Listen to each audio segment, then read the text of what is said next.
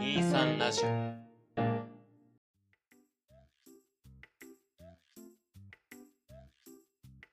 皆さん、こんにちは。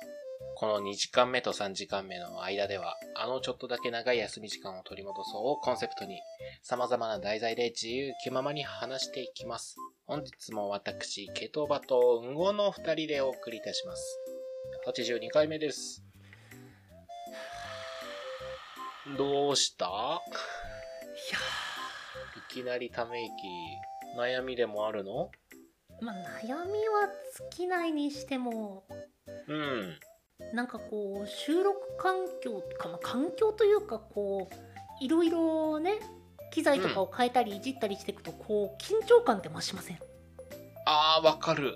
でしょでしょあの取れてる大丈夫えそう書そういそうそうてるちょっとねそこの方が不安で、うん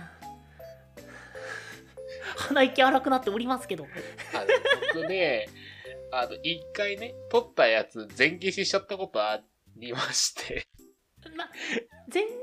あそうか全消しが1回全消し未遂が1回そうそうそあうれよかったね2回目2回目は防げてよかったんだけどね、その消えた回は取り直しっていうことがありましていやーもう申し訳なかったなあの時でもこれってやっぱりその配信者まあそのポッドキャストに限らずだけど、うんあの普通に動画投稿者とかもやっぱ悩めるまあ抱える悩みというかあれがそうですねなんだかんだちょくちょく聞くよね。うん。あの、僕前、その映像データを扱う仕事をしてた時にもう本当に怖かったですね、それは。そこに仕事の要素を入れたらまあ緊張感が尋常じゃないだろうな。うんもう HDD を抱いて寝たいもん。万が一も嫌ってそうそうそうそう。もうなんか、言い方本当あれだけど腕枕して寝たいもん。それこそねこの前もなんかニュースになってたけど、まあ、データ関係ってねもう今、ネットワークにつながってる関係上何が起こってもおかしくないっていうところが怖いよねそうだね。インターネットっていうものにはすごい依存してきてるなっていうのは確かに感じるかも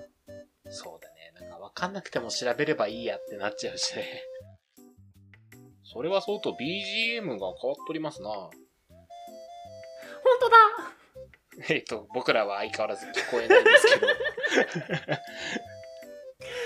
まあ、ということで BGM からお察しの方はお察し、えー今回は、えー僕がちょっと長々と語りますはい。何のお話ししてくれるんですかはいファイアーエンブレムを最近しまして 出た あの、何回かの時にすごい熱く語ってたやつだ。そうもう散々ねちょこちょこなんかこう小出しにしてたのをちょっと今回で終止符を打つ語語りうん。あのー今回「ファイヤーエンブレム」えーっと特に聖戦の系譜はいはい。についてのお話なんですけど本うん。当にね僕この年になるまで一切触れてこなかったんですよああ、でも僕も触れたことないですね、うんファイアーエンブレムは。いやなんかこう周りの友達のやってるやってないって結構関係しないああ、うんうんうんうん。でいかんせん確かあのゲームが2000年代頭とかそのちょい前とか、なんかそのくらいの発売なんですよえっ、と、それは、あれ初代初代がってことえっとね初代は90年くらいのファミリーコンピューターじゃなかったかなほうほうほうほうほうほう。うんごがやってるのは、スーファミ版のってことそうそうそうスーパーファミコンの、えーうん1999年だったか2000年ちょいだったかくらいに発売されたゲームほうほう。2作目、3作目3作目だったかなちょっと僕曖昧なんですけどうん。いやのその聖戦の系譜が、はいが。スイッチのバーチャルコンソールにございましてありがとうございます。はいありがとうございます それでぜひともプレイしてみたわけなんですけど、はいはい。うん。うん。 1周目のプレイ時間トータル71 時間やば。で経過単数1800ターンとかだったかなトータルおえじゃあ結構やり込み要素あるんだねえっとねその攻略情報とか何も見ずになんとかクリアしたのが僕それなんですよえー、むっちゃかかったねそうでやり込み要素まで考えるとまあおそらくそれどころじゃないだろうと思うんだけどうんなんかそう周りの友達がやってなかったからっていうのでやってなかったけどあれやってたら僕の人生変わってたかもしれないそんなもうそっち方向にすごいシフトしたかもしれないあそれ系のゲームをちょっと買い漁ってたかもってうんこと、うんうんうんうんなるほどね僕それこそ幼少期触れてたのって割と有名どころとか有名なうんポケモンとか、そうポケモンマリオ缶マリオ64とかうん、スーパーまあマリオ名作ですねそうそうそうそう名作に分類される類のものばかりをプレイしててうんそうねあの耳にしないようなゲームとか触れてこなかったんですようんうんうんうんで有名なはずのファイアーエンブレムも周りがやってなかったからっていうだけでやってなくてはいはいはいストーリーが重い重いんだめちゃくちゃ重いえそれはなんかこうダークファンタジー的な方なのあいやえっとね王道なんですよはいはいはいはいすごく王道を言ってて胸が痛かったおーなるほどはいえあれあの I'm your mother あファザーだファ ザーマザーはお母さんだよ「I'm your father え知らないですかあの、うんスター・ウォーズそれ知らなのいダース・ベイダーがスタウォそズうそうそうそう俺はお前の父さんだっていうところのあれ系の王道な話ですかまあ、ちょっと僕が「スター・ウォーズ」見てないのでなんとも言えないんですけどおそらくその類なの、いや正直ごめんなさいよくわか んない 共通言語じゃなかったんだね、スター・ウォーズが。 ごめんね。わかったわかった。あ、それでそれで、ストーリーは。この、まあ、ネタバレっていうことネタバレでもないかうん、大丈夫大丈夫。もかうもうスーパーファミコンのゲームだしねそうだね。じゃあちょっとあのー本当に前情報なしでやった僕の語るストーリーってう。いうんものが、えー最初その主人公のシグルドと、はいはい。まあ、そのストーリー進めていく中で出会うディアドラっていう人がまあ出会うんですけど、まあ、これあのゲーム要素を一旦省いた、まあ、ストーリーっていうものになると、まあ、とある大陸の、えー戦争のお話なんで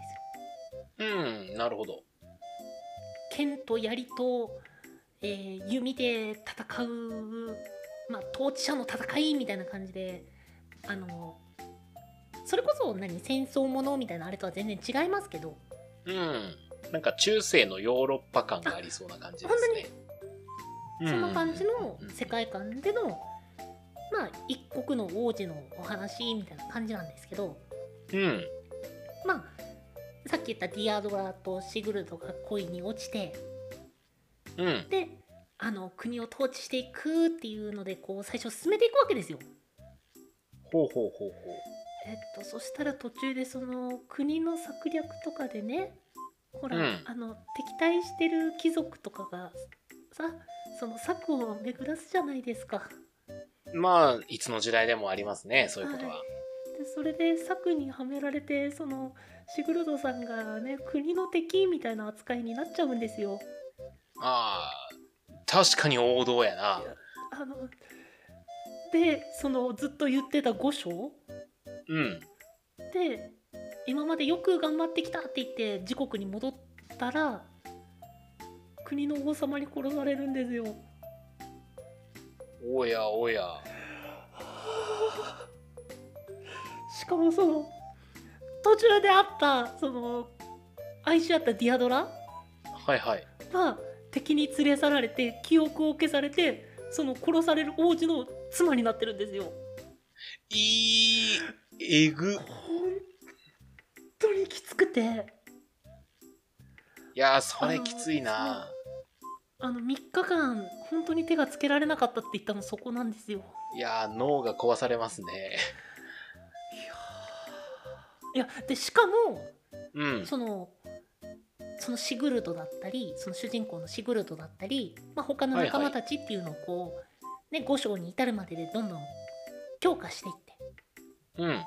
でこう積み上げてきたものが全員その策略にはめられてね殺されちゃうんですよ。えそれで終わりなのストーリとと思ったらーうん6章以降でそのシグルトとディアドラの子供が主人公になって第2部が始まるんですよ。いい熱いってなってねもういやエモいね結ばれることなかった2人の子供が会合するわけだそうそうそうそうそうそうもうねもうねもいやちょっとそれエモいねうもううんう本わ当にむねっちゃ興味湧いた今やばかったであのーまあその後そのシグルトと盟友と言わ言われてた人もそのその作戦の中で殺されうんてしまったんだけど、子供が生きてて仲間になってとかそういうので進めていく感じなんですね。うんうんうんうんいやもうやっぱり最初はその5章その親世代まあ親世代子世代って言われてるんですけどうんはいはい親世代がそのねその策にはめられるとか知らなくていやそうだよな本当に辛かったんだけどうんそこでめちゃくちゃ辛かった分6章でねはあなんかこうそうフラストレーションがわーってなってもう胸熱だった。あれよな、あの、一人しかいないのにコントローラー握りながら、こう、お前マジかよって言っちゃうやつ。そうそうそうそうそういやでしかもそれが何20年くらい前のゲームよいやー、名作なんだね、じゃあ、本当に。 20年くらい前のゲームに今更マジかよって言ってる30近いおっさんがそこにいたんだよいやー、絵面としてはノーコメントしとくけ ど。あれやんな、20年前って言ったら、でもやっぱり画質とかってドットだったりするあよもね。うドットドットあ全ー、部ドットですねなんだろうな、俺、それやれるかな。今、ドット系のゲームやれるんかな。でもねそれこそ冒頭に名前が出た星のカービィくらいのドットっていう感じで、あ、じゃあ割と綺麗めな方なんだ。うん、すごく見やすくて何も問題なくプレイできましたおー。でそうまあその6章以降に5章までで活躍してた仲間の生き残りと合流したりほう。仲間だった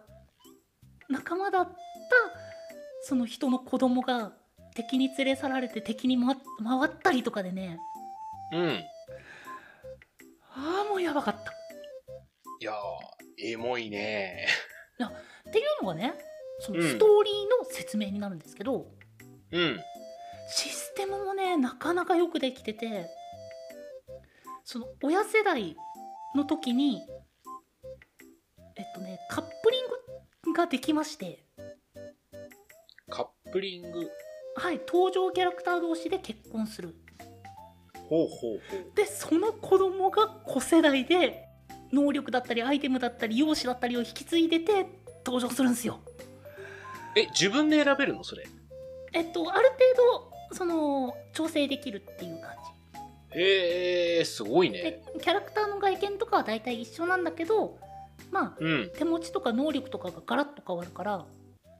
その子世親世代の時にカップリングした関係でなんか剣も杖も魔法も何でもこいだぜみたいなキャラクターが出来上がったりうんうん。もうなんか親を超える勢いの成長率を見せるぜみたいなキャラクターが作れたりとなんか自由度も高そうだった。あー、すごいね。20年前のゲームと思えないね。本当にで今2周目してるんですよほう。てかようやく2周目なんですけどそうね。確かにだいぶ時間かかったね。 うーんそうそうそれでねその2週目に入ったからっていうことで攻略サイトを解禁したんですよ自分の中ではいはいはいはい。そしたら1周目の時にその仲間にできなかったキャラクターがまだいたりほう。仁義って言われるなんか神々が作った武器みたいな、まあ、このゲームのメインとなる部分うん。が取得できてなかったりとおお。結構ガバガバな攻略でした なるほどね。だからちょっと2周目はその辺を楽しみながらできたらなと思ってやってるんだけどね本当に2周目でも楽しいいやー、すごいね。それ20年前のゲーム、しかもタダでできるっていうのがすごいね。ねえ本当にでそうそこでハマったからよしじゃあ次は、えー、と劣化の炎封印の剣だなと思ってうん。アマゾンで探したらゲームボーイアドバンスのソフトのみで2000円オーバーとかいうまだそんな値段すんだ。そうまだまだ高いでもねそれがすごいよくわかるっていうような出来だったからええまあ僕はちょっと倉庫の中に入れてるあの Wii U を引っ張り出してバーチャルコンソールで買おうかなと思ってるんですけど ー。なるほどね。まあそうやってねゲームボーイアドバンスの再生媒体ないよっていう人も今結構プレイできるんで本当におすすめですうん。ちょっと私も興味湧いたな。うーんあのスイッチでいつでもできるからそう、ちょっとユナイトをある程度満足するまでやったらちょっとやります。うんうんうんぜひぜひぜひ触ってそしはてい5章で泣いてくださいうん。あれ一人で抱えるには本当に重すぎるねというえー ファイアーエンブレム、えー、聖戦の系譜の語語りでした